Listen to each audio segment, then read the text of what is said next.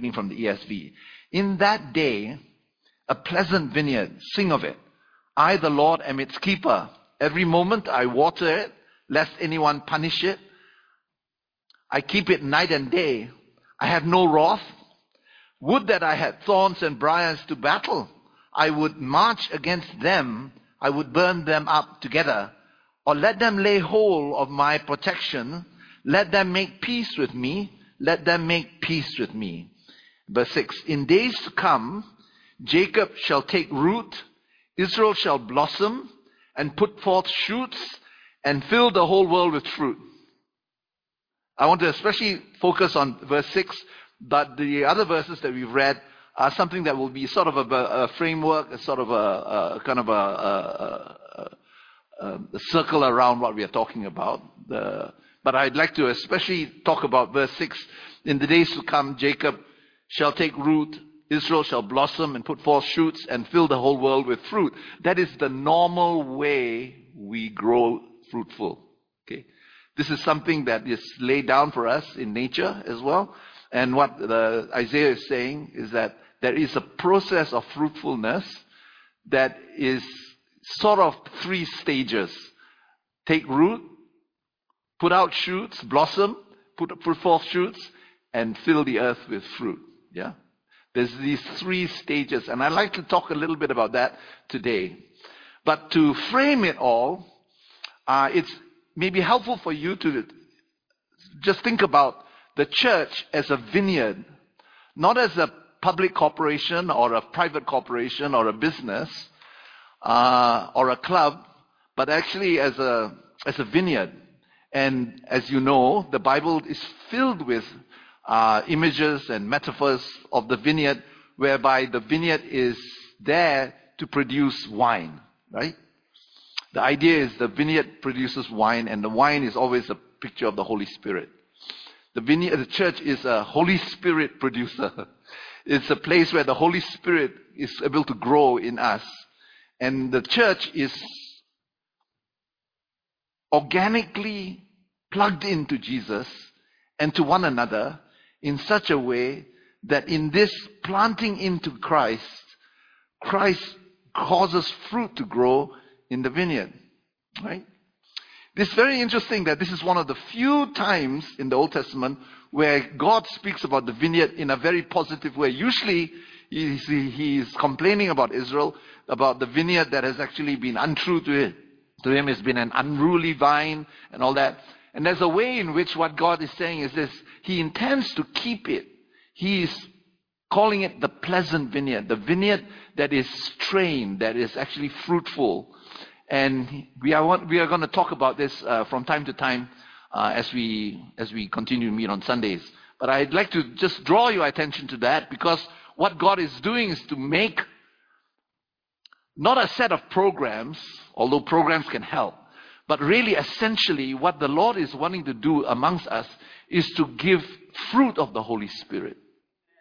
To produce fruit in the Holy Spirit. And the fruit can only come through being a vineyard. Not necessarily being as, and not by, I wouldn't, don't use the word necessary, not by being a corporation in the business sense of it. Does that make sense? And that makes all the difference. Because of the fact that when God actually uh, wants to produce fruit, his whole mode of operations upon us as a church as well as us as individuals is to prune us, to train us. When a vineyard is not trained, it's not, uh, um, it's not pruned, it becomes unruly. It may feel free, but the fruit becomes smaller and of lower quality. And so when God actually begins to call us as a vine, a vineyard, He actually trains us. And I believe that, that that's what God is doing. Because the goal is to produce Holy Spirit stuff in us. Amen? To make us filled with the Holy Spirit. But there is something about the fruit of the Holy Spirit that God actually uh, uh, causes to grow, and it grows a certain way. And it says here uh, in verse 6 In days to come, Jacob will take root, Israel shall blossom and put forth shoots and fill the whole world with fruit. And I'd like to talk about how that hap- actually happens uh, as we look in this. In days to come, Jacob shall take root. There's no way fruit can grow from a seed. No matter how beautiful the seed is, no matter how round the seed is, no matter how smooth the seed is, unless it takes root. True?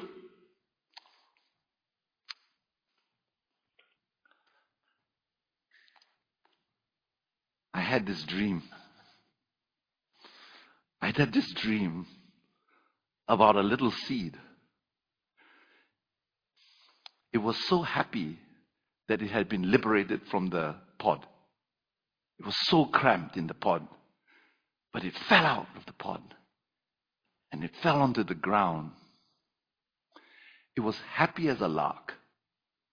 It rolled around on the ground, rolling around here. He was felt so free. And then he found out that he was surrounded by large, majestic, superior, fruitful trees, large trees. And they were all looking down at him as he just rolled around, rolled around on the ground, you know, happy as a lark. Oh, wonderful. He rolled to one tree, and the tree said to him, You're going to be just like me. Wow. I'm going to be just like you. Yes, you're going to be just like me. You're the same kind of fruit as I am. One day, once upon a time, I was just like you, rolling around on the ground, just like me. He said, Wow. Another tree said, You're going to be just like me. And that tree was even taller and had more fruit on the tree. You're going to be just like me. And suddenly, the little seed that was rolling around the ground, just happy with itself, suddenly realized I'm in really good company. I'm in really good company. Well, days turned to years. And every day she rolled around, the trees would say, You're going to be just like me, full of fruit and all that. Little seed thought, When? When is that ever going to come? And the trees, of course, told him, You got to get inside the ground. You can't roll around on the ground so much. Doesn't matter how many nice trees are around there. As long as you're rolling on the ground, you're not inside the ground, you will never start your own journey. Correct? Right? It's, and some Christians are like that, it's rolling on the ground that. But anyway, let's get back to our story. Let's not, not get distracted by, by Christians. And he kept on rolling on the ground. And finally, after years of rolling on the ground, he was getting more and more wrinkled as possible. Before he was a very nice, smooth, Botox-filled uh, uh, seed, just nice, smooth, round, just happy as a lark. He began to realize that oh, this is not going anywhere. And after all those stories, he started not believing those stories anymore because no change was actually happening. But the, the, the taller trees who were by now bearing fruit were just kept, kept on saying, come on, come on, get into the ground. No, I don't want to get in the ground. I don't want to get back into the pod. I knew what the pod was like before. I was all cramped and all claustrophobic and all that. I don't want to go into the ground. Why do I get, should I go into the ground? And they say, you have to go to the ground or else you can't start.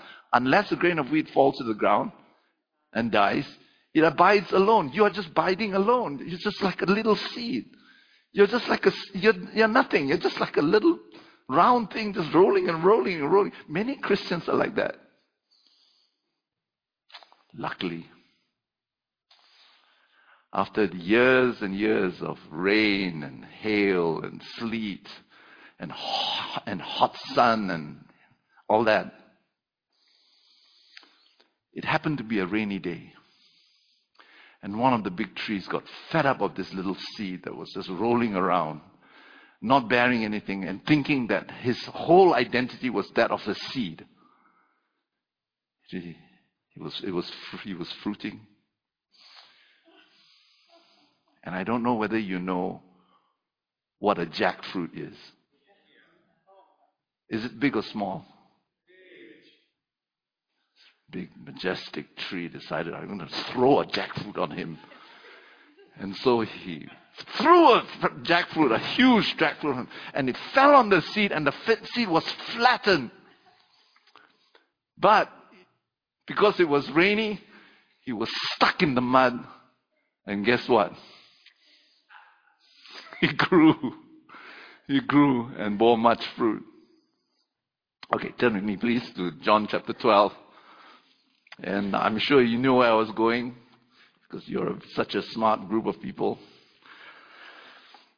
John chapter 12, we'll read this from verse 20. Now, among those who went up to worship at the feast were some Greeks. Okay, were some Greeks. So they, these came to Philip, who was from Bethsaida in Galilee, and asked him, Sir, we wish to see Jesus. And Philip went and told Andrew. Andrew and Philip went and told Jesus. And Jesus answered them in a very strange way The hour has come for the Son of Man to be glorified. Truly, truly, whew,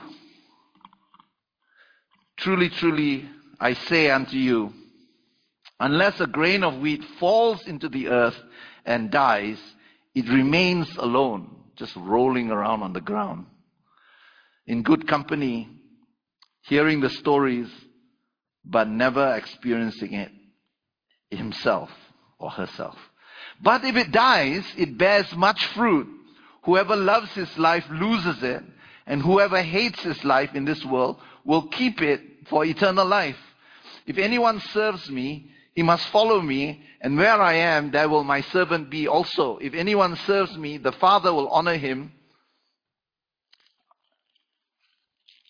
I'm going to turn a little bit more uh, after a few more verses Let's go to verse, um, verse 36. When Jesus had said these things, he departed and he hid himself from them. Though he had done so many signs before them, they still did not believe in him, so that the words spoken by the prophet Isaiah might be fulfilled. Lord, who has believed what he heard from us? And to whom has the arm of the Lord been revealed? Therefore they would, could not believe. For again Isaiah said, He has blinded their eyes and hardened their heart, lest they see with their eyes and understand with their heart and turn, and I would heal them. Wow. It's clear. What Jesus is basically saying is this in order for us to take root and become fruitful, you have to be a seed that falls into the ground and, and dies. Yeah? Many people remain as seeds, tremendous potential, and I wonder whether you have ever felt that. When is this destiny, this sense of dream inside me, gonna ever be fulfilled? God promises so much, and yet I still feel like I'm a scrawny seed that isn't anything much more than like a little pellet, nothing more than a pellet. And some people, some Christians feel that way. They felt that there's been so much promise and they are among a lot of things, a lot of people who have experienced great things from God and they've themselves not experienced it themselves. And so I want to talk about that because I believe that verse chapter 12 of John really gives us a real, real serious clue about how we can actually um, be fruitful. Um, the hour has come for the Son of Man to be glorified. These people wanted to see Jesus. They said, We want to see Jesus. Yeah, we want to see Jesus.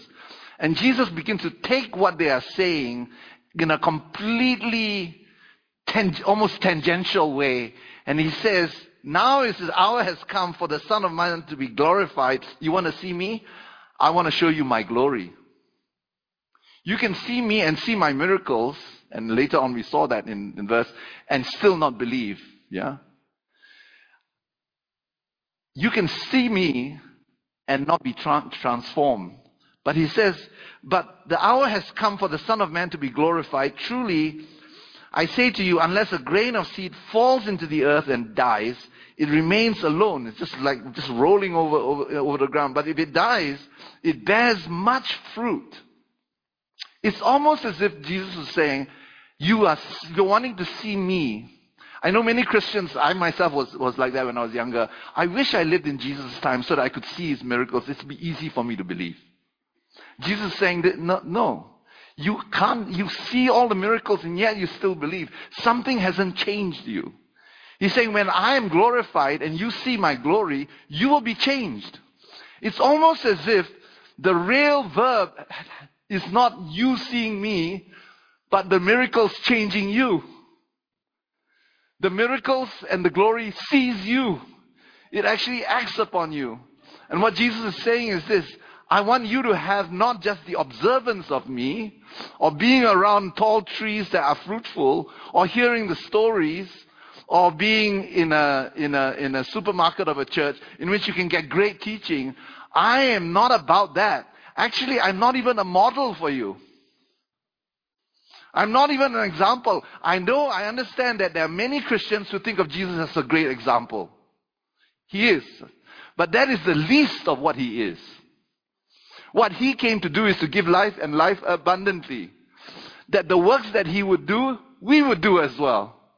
And you know that you have seen him, you've seen his glory, when the glory breaks the carapace of that hard shell of a seed inside you, and you actually end up doing what he did. That you see the miracles of God and see provision happening, see things come out of nothing, like, like Cindy was saying. Even a small broken piece suddenly is filled with infinity. So that sometimes God can make you really, really small and humble you, but in that there's full of eternity to such an extent that eternal and infinite things happen new. What Jesus was saying is this, I don't want you to just see me, I want you to see my glory. For that to happen, I must die. But you must be a seed that falls into the ground and dies. Amen? So we are not interested in having a lot of good teaching even though we may appreciate all that, we are not interested in being inspired. We want something to break. Because if that doesn't break from inside, you see how the seed breaks. It doesn't break from outside, it breaks from inside. That which is truly in there, which is infinite in there, breaks out. Breaks out, yeah? And so what, what, what Jesus is saying is this, it has to fall to the ground and die. And when that happens, something of that seed becomes not what it was before. That is what he has. Jesus is not our model. He is in a small sense, but that's the least of what he is. We are not trying to be like Jesus, putting on hippie, hippie garb and then following him like a, like a, like, like a Jesus the great revolutionary. No, that's not it. That's the least of him. That's the least of him. The fact that Jesus did good and did um, um, um, and, and, was kind and he was compassionate and non-judgment, not judgmental. That was that was him, but it is it comes from a whole different spring. That is the least of him. Yeah? And so what we see is actually Jesus saying, okay, you have to fall to the ground and die. Let's have a look at this. Let's, let's have a look at this. If that is true, that he is not just a model or an example to emulate, and that he is something more than that. We have to ask, what is it that's powerful about what he's saying? What is it about his glory that is, that is for us? Jesus is a minister of a new covenant whereby he would come on the inside of us. And when he comes on the inside of us, he will live his his supernatural life through us. But he is so large. He's so great. He's so kingly. He's so loving that you will not be able to contain him. And because of that, you will burst. You will break. If he's going to be the one in you and me. He will break the carapace or break the shell that is self protective. Now, we live in a society in which the direction of societal values has moved in the opposite direction. I've shared about you how with Rousseau and with Freud, Nietzsche and all that, we've moved towards a situation in which who I am in myself, my identity, is identified with my psychology, my feelings, my personality type, and all that. And when people look at who they are, they think of who they are psychologically. Psychological man or psychological man or woman has become the center of who we are. And so what happens is this, as, as that begins to be more and more true, we begin to develop all kinds of ways to protect that self we protect our personality, so to speak. And when we spend a lot of time protecting our personality, we begin to find a whole series of complexes by which we get offended if that self is not respected or honored or taken care of. And that's all wrong, you know. I, I believe that we should be respectful of one another. But there's a way in which that seed, as a Christian, if it is not broken, it will actually be self-contained. We will be self-contained within our own shell of self-protection. Does that mean society is going completely wrong? No. It just means that society intuits that there's something precious in there. But the preciousness doesn't, doesn't consist in our personality. I am more than my personality. My daughter suddenly said something that blew my mind away. She says, My identity is not my personality. Suddenly I thought, Oh, wow, that is true. My who I am is a covenant made with God. I can't give myself a name for myself. I'm too finite. I'm too broken. If I am identified with my brokenness and my good points and my gifts and all that, that is actually going to cause me to be actually highly sensitive, highly fragile, highly um, uh, hyper vigilant over this. And I will try to keep myself inviolate from there. But my life is no longer just the sum total of the atoms and chemistry and the, and the personality types and the, and all the surveys that are done upon me. My life is a covenant made with God who's outside the system, outside the universe, who actually calls me and gives me a name and he causes things to happen. So I'm not just locked in as a seed into my personality. I'm not locked in as a seed to who, to the country that I came from or the race that I am in. I'm not locked into that. I am called in all my brokenness, and one day I'll be even more broken than I am now. My back is going to get out. My shoulder is going to be, my skin is going to be wrinkled. There's my hair is leaving me already. There's, there's a way in which that which is of my personality will change. Do you know that? My gifts will go away. And if my identity lies in this, then God help me. But there is something that is actually growing in me, and that's my spirit that responds to one who has called me. And if he has called me, I can live a full and abundant life, even if I'm in a coma. Even if I'm paralyzed, if that's true. So there's a way in which society has begun to be, move in the opposite direction of how God wants to release His glory. And that is we become more and more protective over ourselves. I won't say anything more about that. All to say, our identity is not wrapped up in our personality. Okay? It's not wrapped up in our feelings, not even our, not even our thoughts, not even in our body alone. Then what? Then what? he begins to talk a little bit more about that when, uh, and he says in verse 24, Truly, truly, I say unto you, unless a grain of wheat falls into the earth and dies, it remains alone. But if it dies, it bears much fruit. Whoever loves his life loses it, and whoever hates his life in this world will keep it for eternal life. Ah, those of you who are in InterVarsity, you know this verse very well, right? Whoever hates his life in this world will keep it for, for eternal life. If anyone serves me, he must follow me, and where I am, there will be my servant also. If anyone serves me, the Father will honor him. It's interesting. God says it's worked out in serving. Now, the word serving is uh, the word diakono, diakoneo, right? Diakoneo. From where we get the word uh, deacon or diakonos, right? It is a serving that is of the most humble sort. It's actually serving tables like a waiter. So if we live according to uh, the seed falling to the ground, He says, if you want to serve me, right? Who, if you want, if you love your life, you lose, you have to lose it, and whoever hate, if you hate your life, will, you will keep it. If anyone serves me, he must follow me, and where I am, there will, will be my servant also. If anyone serves me, the Father will honor him. It's amazing. So what he's saying is this, you follow me just to serve me, just to wait upon me. Yeah? To wait upon me.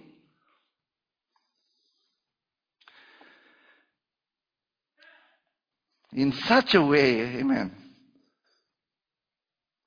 that we lose ourselves.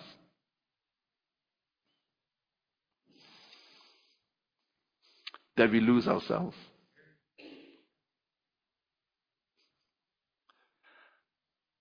I like the fact that we worship God for quite a while. Worship is great. Worship puts us where we really are.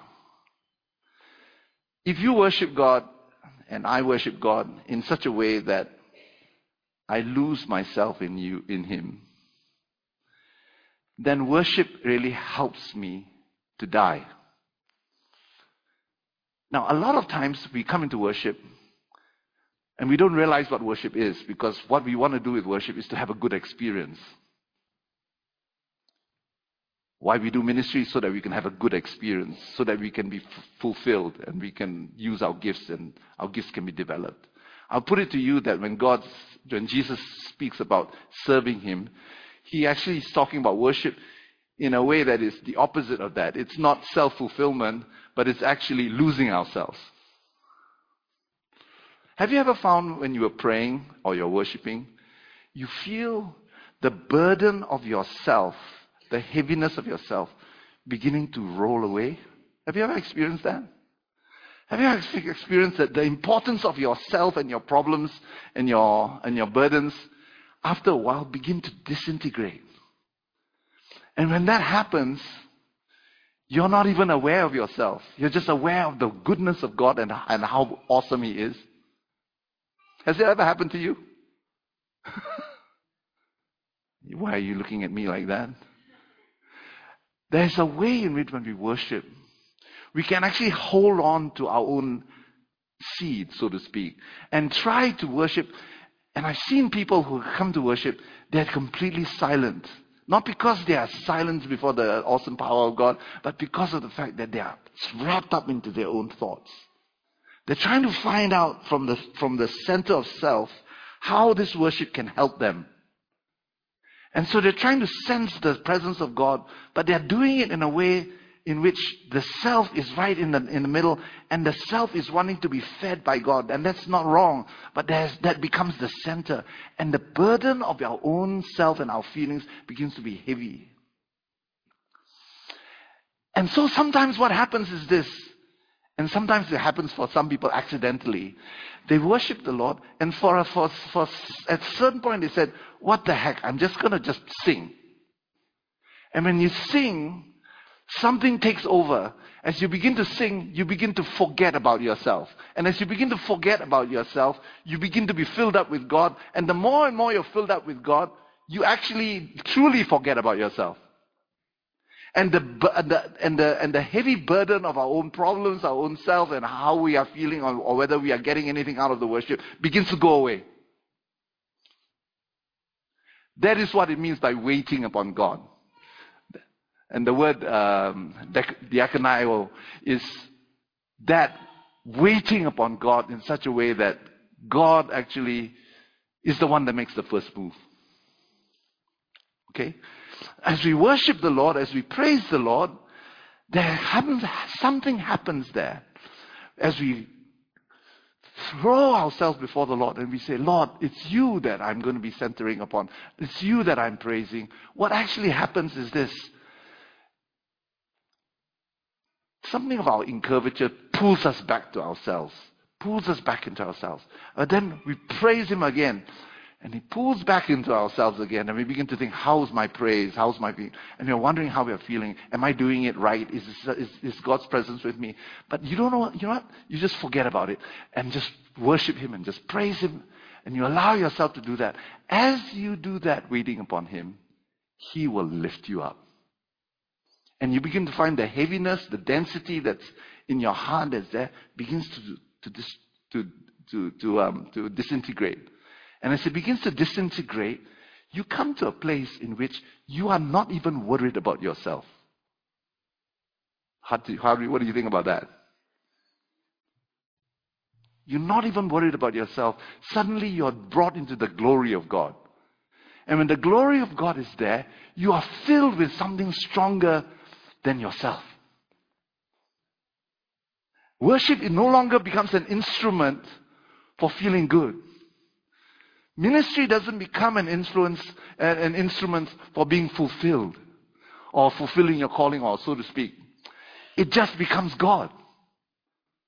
It just becomes God and God begins to fill, fill you and your seed actually is breaking up.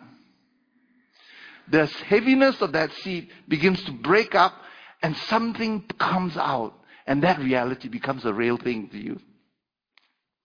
Serving Him, what Jesus is saying is this, you, you can lose your life.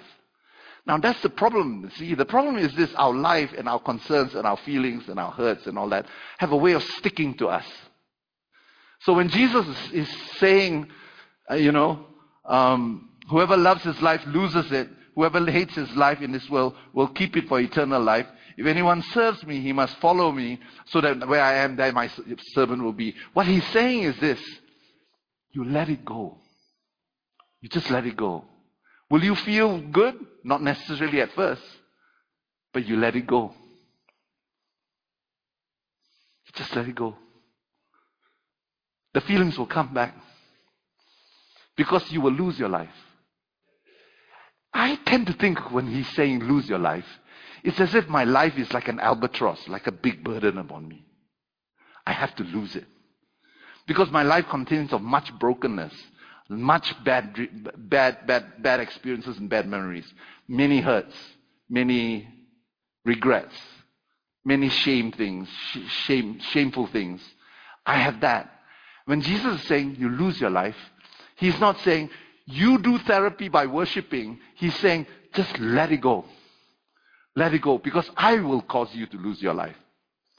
I will lose your life and I will cause you to lose your life and you will not be worried about what will happen to it. You will not be worried to have. There is something of a forgetfulness of self that we we are being brought into by just worshiping Him, not for our sake, not for therapy's sake, not for how we can feel good, good about our worship, but because of Him. For no advantage at all. If you worship or minister or think for any advantage, you will not enter into the dimension of glory. You will get something out of it, but you will still be contained within the seediness of yourself. Does that make sense? There is a way in which God can lift us out of it and liberate us. And it doesn't come when our feelings are just right. It comes when we just obey Him and we lose that motivation. it's, it's, it works, you know. It works. Because we're going to find that the spiritual, the spiritual things, the things that are of deep supernatural significance, come not from culling our feelings or pulling our feelings and, and, and bringing our feelings to a certain level. It doesn't come that way. It has to be cut so that through obedience we make that jump into God's arms. And more often than not, we don't feel anything for that. So when Jesus is saying to serve me, he's saying you serve me for myself, not for what advantage you can get. If you live in your psycho- psychological self, you will not be able to escape it. You'll be trapped within the seed. That is what God meant in the Old Testament and what Jesus meant when he says their hearts are hardened. You're encased in that self-protectiveness. It is natural. It is quite normal for us to do that. We, we do it all the time because we have been broken. We've been hurt. We are insecure. But there's a way in which Jesus is saying that broke, that, that conundrum, right? This conundrum can be broken. And you take your first step. You say, I want to worship you. I'm going to praise you for who you are. For no advantages except. Afterwards, when I finish sharing, we're going to do that. Is that okay? We'll do that for a little bit. And we'll, we'll sing, I love you, Lord, and I lift my voice. Okay, get ready for that. But we are not going to worship so that we're going to feel good. We just do it for five or ten minutes. Not for anything eh, that's advantage, but just to just throw it all to Him. How's that? How's that? Let your seed fall to the ground. Whatever happens to it, if somebody steps on it, don't worry about it. Just let it fall to the ground and God will receive it. Okay. I think we can do it. I actually think we can do it. We can actually worship God not for any advantage, for any therapeutic thing it is, but we throw it to Him so that it's in the realm of God to do whatever He wants to do. And if perchance He does something when we worship within that five or ten minutes, you will know it wasn't you. It wasn't you who, who manipulated it. It was God. Amen? Okay, I have to watch the time.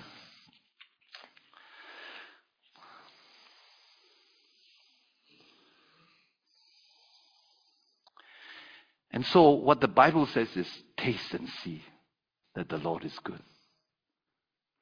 You know what a taste is? A taste is an actual connection with a thing. It's not thought, it's not reading about it. Tasting it is actually partaking of a small piece of it. And what God wants is for us to taste so that you can never untaste it. He wants you and me to experience His voice, His, His revelation of Him that may not be totally profound, but it is something that will, that you will have had contact with because that thing actually touched you. Okay? When I was a kid, we never had pizza in Malaysia. We only watch uh, TV programs in which people will show people will be eating pizza. I had never eaten pizza till 1988 when I came to Fuller to study. And there's nothing I could do because there was an infinite gap between my watching TV, other people watching, eating their pizza, and me. I couldn't, I could not bridge that gap. It was in, infinite. And then when I came to Fuller, the first thing that this, this friends of mine did was to take me to a, take me to the pizza parlor. And I saw what those red things were. They were actually meat. Pepperoni, right?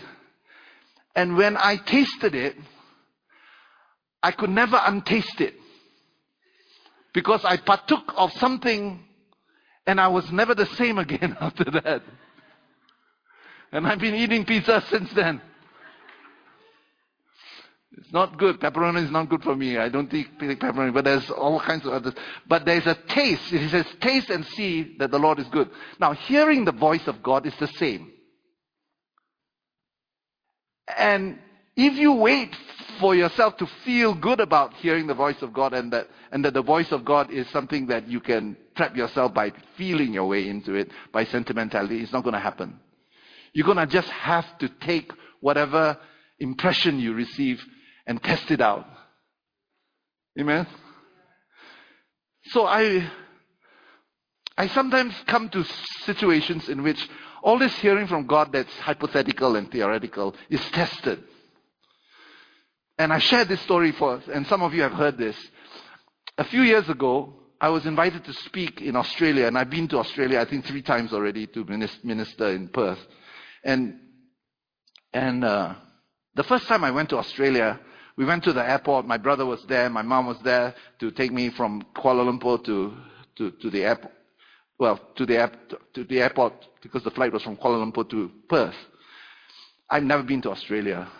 And I was so used to not having a visa that when I came to, to get my ticket, my, my boarding pass, I saw that the person in front of me was asked by the one at the counter, can uh, show me your visa? Visa? Visa? What visa? And it was late and I did not have a visa. I never even thought about having a visa. And I said to my brother, I don't have a visa. He told me, maybe you can get a quick one and one hour online visa. I said, let's do it. He just happened to bring his, his laptop. So I got out of the line and quickly got onto the internet for the Australian embassy and said, let's try to get that one, one hour visa. And just as I found the website, a notice came out. The website is down for the whole day. So I couldn't get a visa. And I had to think, okay, what, what's happened? So I think my brother was, was, was telling me, you know, if you, if you don't have a visa and you make it to Australia, you could get into serious trouble. I think it's one night in jail for something and then, they release you. So I had to then, then decide, am I going to go forward with this or not? Thankfully, if I, they stop me from even getting through the gate, I'll be out of trouble at least. But it's been so much preparation for so many churches that have been organizing this. I can't, I couldn't even think about all that.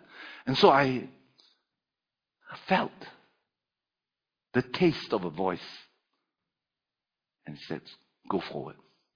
Just go forward. You know the verse in, uh, in, uh, in Exodus when Moses was crying out to the Lord and the Lord says, why are you calling out to me? Tell the people, go forward. I felt that, that verse. I had to know whether that was the voice of God or not. And the stakes were a little high at that time. And so I found that I had to test it out or taste it out. And I felt something tell me, you'll never know until you try it out. So I went back in line went to the, to the, to the counter. They gave me the boarding pass and said, okay, Mr. Koh, you can go now. And there I had the boarding pass. Yay! And then I had to go through the gate. I went through the gate and nobody stopped me. And then suddenly panic came upon me. But what will happen when you go to Australia? And so for those few hours, I was like wrestling with it. Did I hear or did I not hear? Is God, what if I didn't hear? Will God have mercy upon me? I understood something. That is that even if I made a mistake, God can be trusted. He'll take care of me. Amen? The stakes are not as high as I thought it was. And so I went, finally, after several hours, which looked, felt like an eternity, there I was in Perth, Australia. Lots of people in the, in the crowd and they were coming up to the coming up to the to the counter, and uh, I saw the immigration officer literally scold somebody because their their passport was not arranged properly. But she had a visa. She had a visa. And my first impression of Australians was not, not, not that positive because they were scolding everybody. Scolding everybody. But there was one really nice guy who was quite pleasant. So I prayed that I would get that nice guy. And when I came to the front, I got the bad guy. And I had to taste and see. Okay. And I was monitoring how the voice of God felt as that supposed voice of God, right? that theoretical, hypothetically voice, voice of God. And I just felt an assurance. Felt jittery, and I felt assurance there. And I decided I'm going to choose assurance. I went, went forward. He opened my passport and he said, Welcome to Australia. And I just walk quietly as if nothing happened. Taste and see. And so, may I suggest to you that actually God wants us in that tasting. It's like a death, but you have to, because that will determine the quality of your familiarity with the voice of God. Okay, I want to say some, something more. In doing that, several times we begin to get feel. And we learn to be intimate with God by stepping out and stepping out and stepping out, and stepping out. God is speaking to you about giving you a, giving a word of knowledge perhaps to somebody who's perhaps a non-Christian and you don't know. You don't know whether you can move into that realm unless, unless you try it out. And it seems like a risk, but I want to invite you to take that risk because that is the only way you know a person by taking a risk. It's the only way we know God by taking that risk. Amen? And so,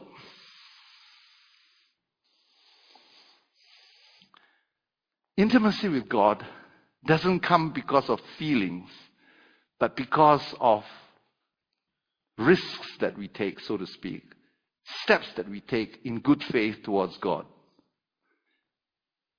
Steps of good faith by which we say, I think you said that. I'm going to try it. And then through that, the voice of God begins to be more and more familiar. Does that make sense? I think we have a, a mistaken view of intimacy.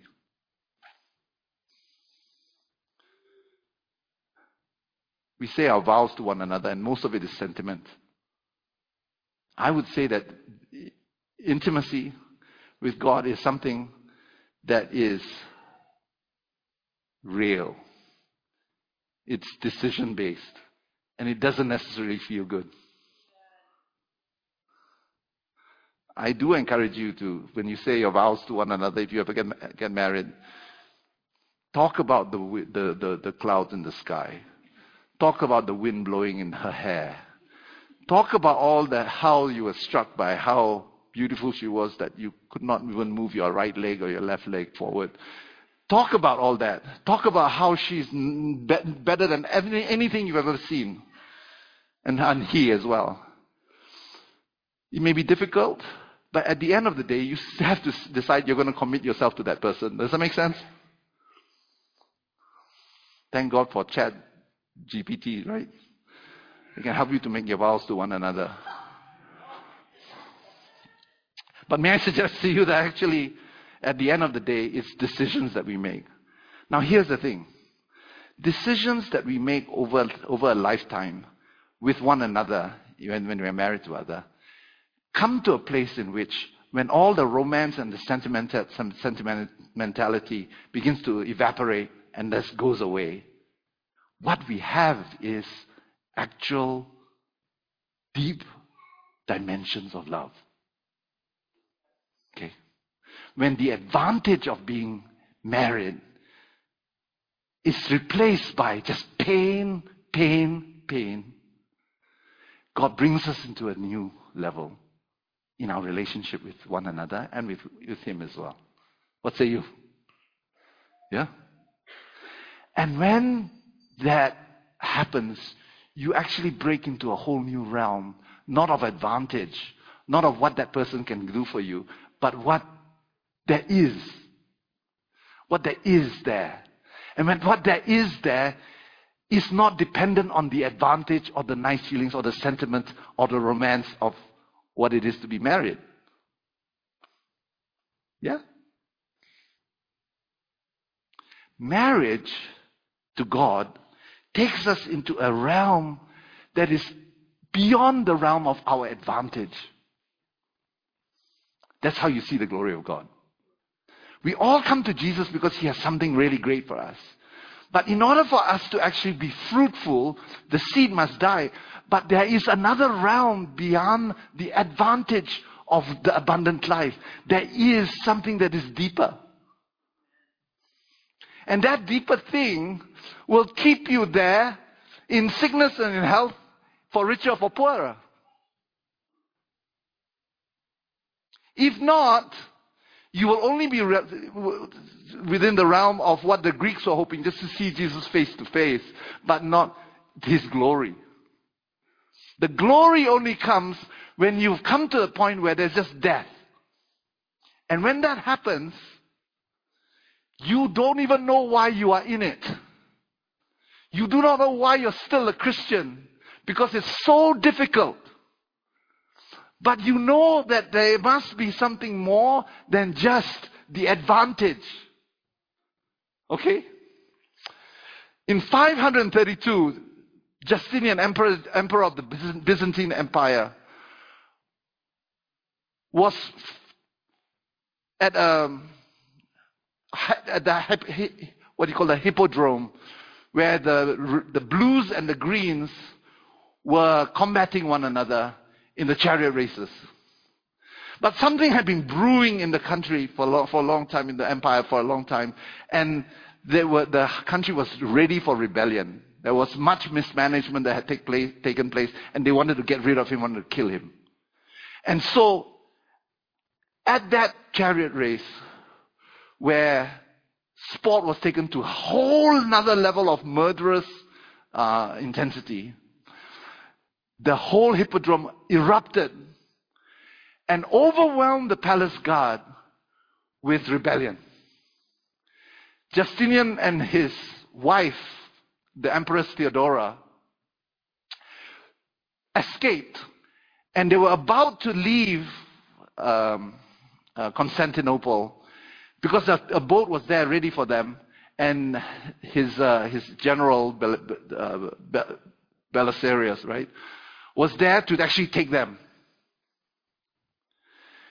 And Theodora, his wife, who had been formerly a, a, an entertainer of not great reputation, but who had become a Christian and, and had married him, stops everybody. Can you imagine thousands of people coming and descending upon them? And says to that party of Justinian, My lords, the present occasion is too serious to allow me to follow the convention that a woman should not speak in a man's council. Those whose interests are threatened by extreme danger should think only of the wisest course of action and not of conventions. In my opinion, flight is not the right course, even if it should bring us to safety. It is impossible for a person having been born into this world not to die. But for one who has reigned, it is intolerable to be a fugitive. If you wish to save yourself, and this is the famous part of the speech, if you wish to save yourself, my Lord, there is no difficulty. We are rich. Over there is the sea, and yonder are the ships. Yet reflect for a moment whether when you have once escaped to a place of security, you would not gladly exchange such safety for death. As for me, I agree with the adage that the royal purple, which is the, the, the, the color of royalty, is the noblest shroud. And then, then, Justinian turned back and faced the thousands who were wanting to kill him. She was not offering him an advantage. She was offering him who he was. He was just offering God's call, his identity. An identity that could kill him. But she stood up to the crowd and stood up to him. Justinian became the most famous and most well accomplished Byzantine emperor that we know of. The Hagia Sophia was built by him. He was the one who developed the law code that became the foundation for many other modern law codes before, after that. Before it was Hammurabi. But Justinian's law code is the one. It was based upon Christian principles. And it was this that called him out. And he was about to enter into a whole realm of ruling that he had never experienced before because he had ahead of him nothing but death to contend with that awaited him. And his wife, Theodora, excellent woman, inspired him and called out not advantage, not strategy, but value. Isn't that amazing? After that, 532, Justinian's reign was glorious because he became a different person. He saw something more. He saw the deliverance of God. She was a, a, circus performer who was considered as immoral before she, she, she was his, his wife. But she's the one who participated in Justinian's legal and spiritual reforms. She was the one who promulgated, promulgated laws prohibiting forced prostitution, closed, and she closed brothels. And she, invent, she, she started a convent called metanoia, which means repentance for ex prostitutes. I want to put it to you that God is taking us to a realm beyond advantage. The seed must die. And in that, God is actually calling us to be fruitful. Let us pray. If you have children, thank you for great getting them. Let's worship the Lord right now. For those of us who are here, feel free to stay for as long as you like. But we will open ourselves to the Lord and respond to Him as uh, worshippers. Amen? Thank you. Thank you, worship team. Let's all stand to our feet.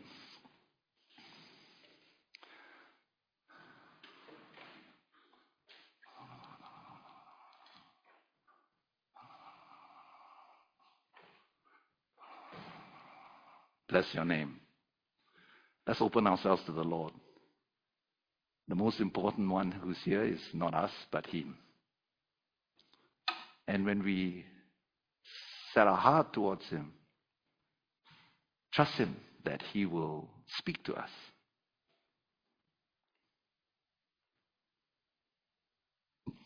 He knows our need. He knows every burden that we have.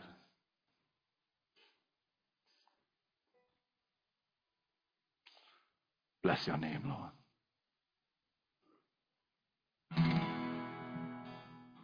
Let's worship Him. Give Him all.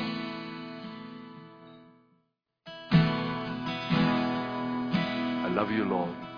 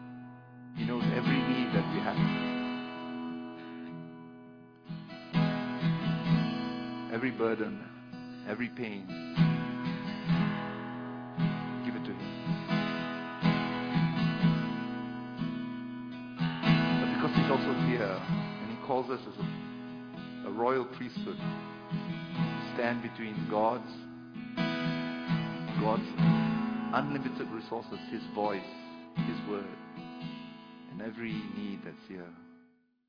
I believe God, by His Spirit,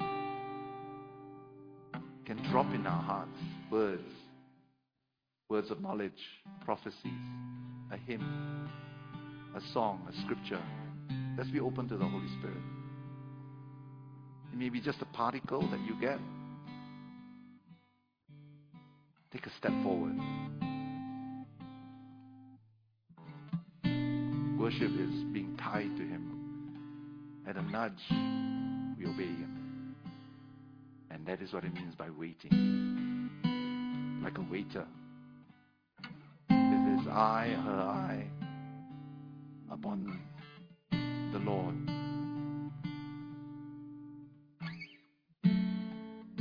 It's a humbling thing because of the fact that we have to be humble enough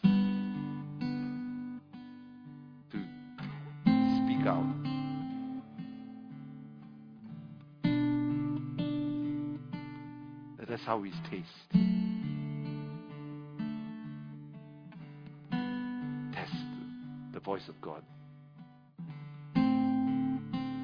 Bless your name, Lord. We worship you, Lord. Thank you, Lord, that you love infinitely, Lord. And thank you that your love is here.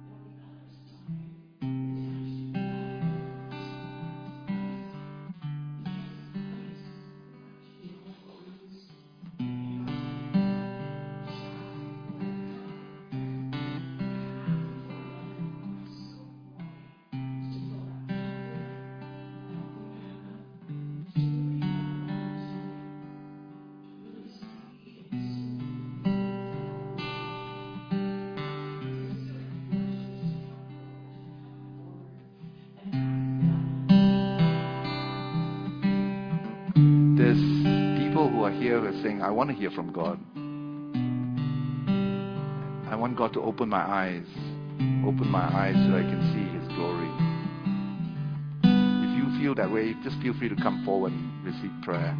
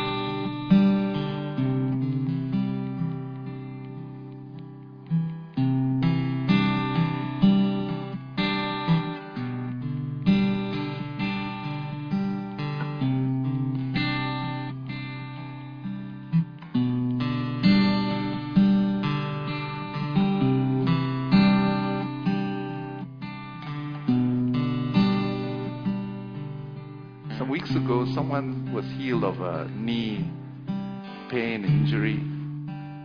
If you have a knee injury or a problem there, feel free to receive prayer as well. Because I do believe that the Lord is healing in that way as well.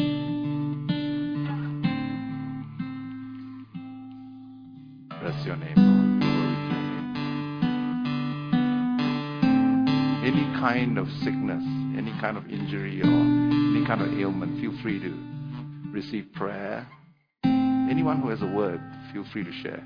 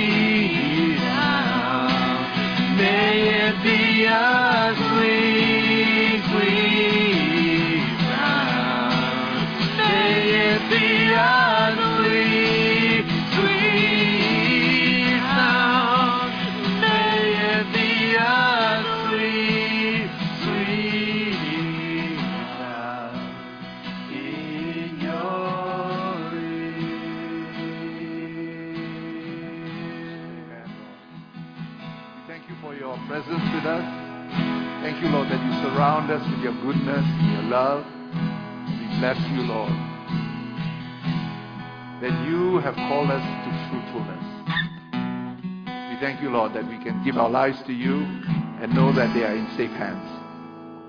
We bless you and we